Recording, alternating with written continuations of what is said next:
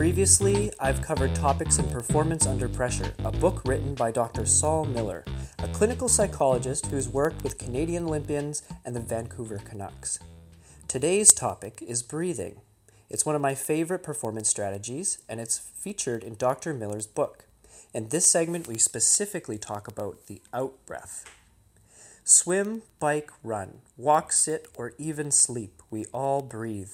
From the moment we were born, we never stopped. Today, we talk about how to get it back when it feels like it might be taken away. Races sometimes take my breath away, but that is another game. Now, just sitting here listening to me, I'm guessing that you're breathing. Breathing is a huge part of sports and is just simply necessary for survival. We breathe ourselves through our workouts. We breathe ourselves to the finish line. Most of the time, we do it without thinking. But I'm going to talk about how we can concentrate on it to help us be better athletes and more calm and relaxed people.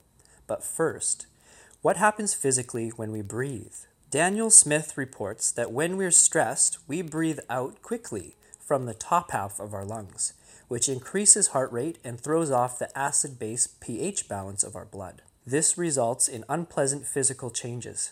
Additionally, Psychology Today says our nervous systems have two divisions the gas and the brake, so to speak. The peripheral nervous system is the gas, and the parasympathetic nervous system is the brake. These two control our heart rates. When we breathe in, it brings blood into our lungs and makes our heart rates pump to make up for the missing blood. It brings blood into our lungs and makes our hearts pump more to make up for the missing blood. Now, here's the good part emphasizing our out breath can help us pump the brake on our heart rate. That being said, breathing can be part of the problem and it can be part of the solution. An anxiety specialist said, for some people, identifying and mastering breathing patterns will completely end their symptoms and resolve their problems. So, what can we do about it? What can we do about tension and stress by breathing? According to Dr. Miller, blowing off tension can be useful if the pressure of the moment is overwhelming. It's a safety valve procedure that focuses on exhaling and on being reactive, which is a good thing in this situation. Breathing is good for balancing emotions, blowing off excess energy, and energizing or pumping up. Dr. Miller gives the following example in, in, his book, Performance Under Pressure.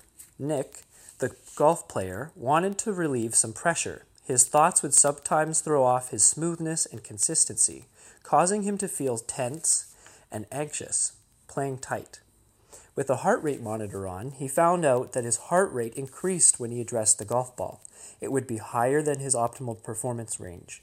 So he held the club in both hands, drew his breath in, lowered the club while blowing out. He noticed his heart rate went way down and took some of the tension off for a while. Nick played the shot while his heart rate was in optimal range. You can adapt this example to your training or racing routine. We've covered the physiology of breathing and applied it. Pressure makes us breathe shallower, holding our breath, increasing our heart rates, and causing us to feel uneasy. However, by practicing breathing, we can put the brakes on feelings of pressure. I'll leave you with a couple quotes from a friend of Martin Luther King Jr. Thich Nhat Hanh, a global spiritual leader, poet, peace activist, and Zen monk. He said, Feelings come and go like clouds in a windy sky. Conscious breathing is my anchor, and even if it's very foggy, or cloudy or stormy, the blue sky is always there for us above the clouds.